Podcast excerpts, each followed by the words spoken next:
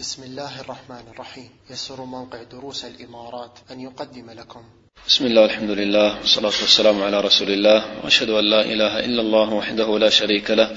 وأشهد أن محمدا عبده ورسوله أما بعد. فمن الأذكار التي يقولها المصلي بعد القيام من الركوع ما جاء في حديث رفاعة بن رافع رضي الله عنه قال كنا يوما نصلي وراء النبي صلى الله عليه وسلم فلما رفع رأسه من الركعة قال سمع الله لمن حمده. قال رجل وراءه ربنا ولك الحمد حمدا كثيرا طيبا مباركا فيه. فلما انصرف قال من المتكلم؟ قال أنا. قال رأيت بضعة وثلاثين ملكا يبتدرونها أيهم يكتبها أول. فهذا ذكر عظيم. تأملوا كيف تسابقت الملائكة لكتابته ورفعه إلى الله جل وعلا. قال النبي صلى الله عليه وسلم في شأنه قال رأيت بضعة وثلاثين ملكا يبتدرونها أيهم يكتبها اولا. يعني من البضع من ثلاث إلى يعني سبع أو تسع هكذا. فهكذا عدد من الملائكة بضع وثلاثين ملكا. يسارعون إلى كتابة هذا الذكر ورفعه إلى الله جل وعلا. تقول إذا قمت من ركوعك سمع الله لمن حمده ربنا ولك الحمد حمدا كثيرا طيبا مباركا فيه. حمدا كثيرا هذا من حيث العدد. حمدا كثيرا لا نهاية له. لأن الله تعالى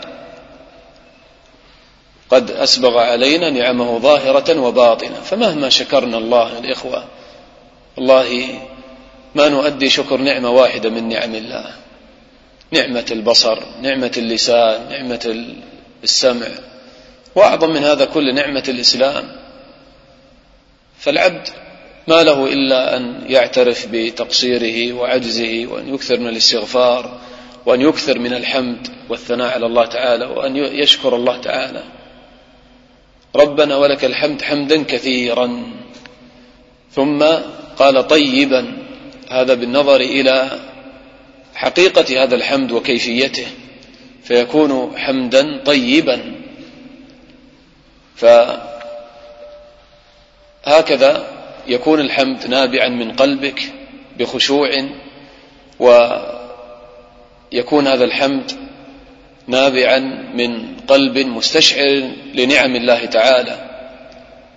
أما أن يقال هكذا باللسان وتقول حمدا طيبا أو كثيرا طيبا ثم بعد ذلك تستعمل نعم الله في معصية الله فكيف يكون هذا الحمد طيبا؟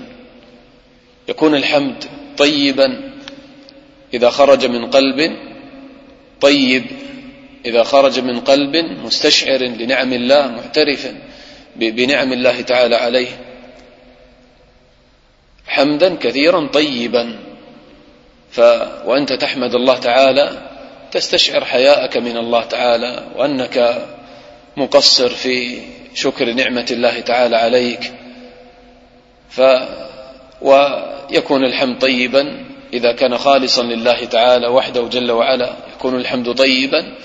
إذا استعملت نعم الله في طاعة الله تعالى أو فيما أذن الله تعالى لك فيه فلا تصر على معصية الله ولا تستعمل نعم الله في ما حرمه الله فيطيب الحمد بذلك حمدا كثيرا طيبا مباركا فيه والبركة هي دوام الخير ولزومه أن مأخوذ من بركة البعير يعني إذا آه، جلس ولزم موضعه فيها معنى اللزوم والبركة الماء الذي يعني فيه خير كثير ماء كثير ولازم في مكانه.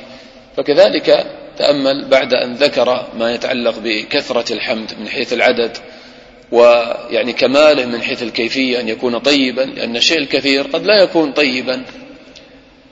فليس العبرة بالكثرة وإنما العبرة بالصفوة كما يقولون. فكذلك هنا قال كثيرا طيبا ثم حتى يدوم هذا الخير ويستمر. فقال مباركا فيه حمدا كثيرا طيبا مباركا فيه يعني دائما ولازما ويعني كثيرا. فهذا يعني ذكر يعني وارد في هذا الموضع. وجاءت بعض الروايات فيها زيادة على هذا الذكر هذا في البخاري. وجاء في بعض الروايات حمدا كثيرا طيبا مباركا فيه مباركا عليه كما يحب ربنا ويرضى. مباركا فيه ثم تقول مباركا عليه. يعني هذا من المبالغة في آه، يعني البركة التي تكون في هذا الحمد في استمرار هذا الحمد وكثرته وعظمه. ثم قال مباركا عليه كما يحب ربنا ويرضى. وهذا أطيب ما يكون وأكمل ما يكون في كيفية الحمد كما يحب ربنا ويرضى. الحمد الذي يحبه الله ويرضاه.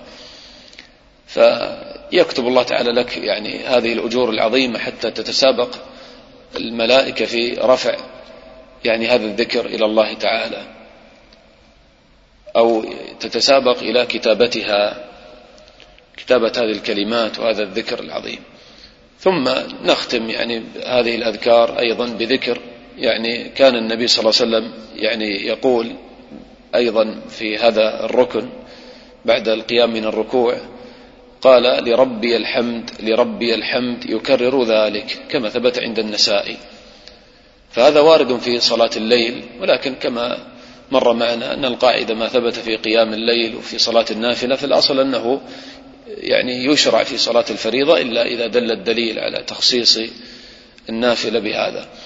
فهذا أيضا من الأذكار الواردة. تقول لربي الحمد لربي الحمد لربي الحمد لربي الحمد وتكرر لربي الحمد هكذا.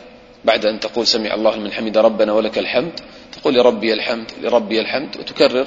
هذا يعني هذه المحامد لله تعالى وتستشعر في كل كلمة تقولها نعمة من نعم الله عليك تستشعر عظمة الله تعالى وكماله وإحسانه. لربي الحمد على الإسلام لربي الحمد على القرآن لربي الحمد على نعمة السنة لربي الحمد على نعمة السمع والبصر لربي الحمد على نعمة العافية لربي الحمد.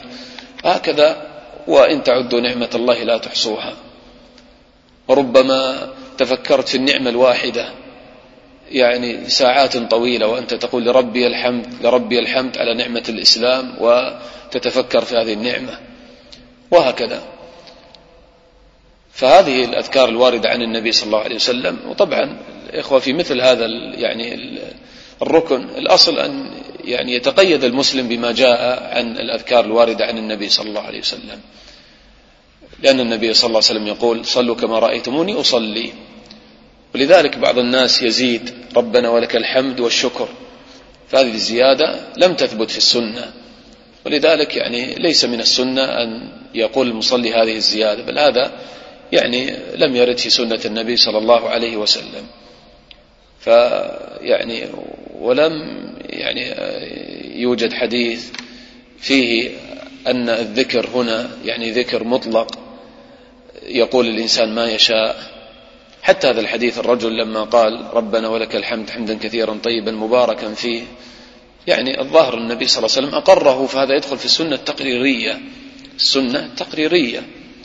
أما أن يعني يقول كل مصلي ما يريد فهذا يعني في السجود ممكن أن تقول ما تريد من المحامد من الأدعية كما تشاء.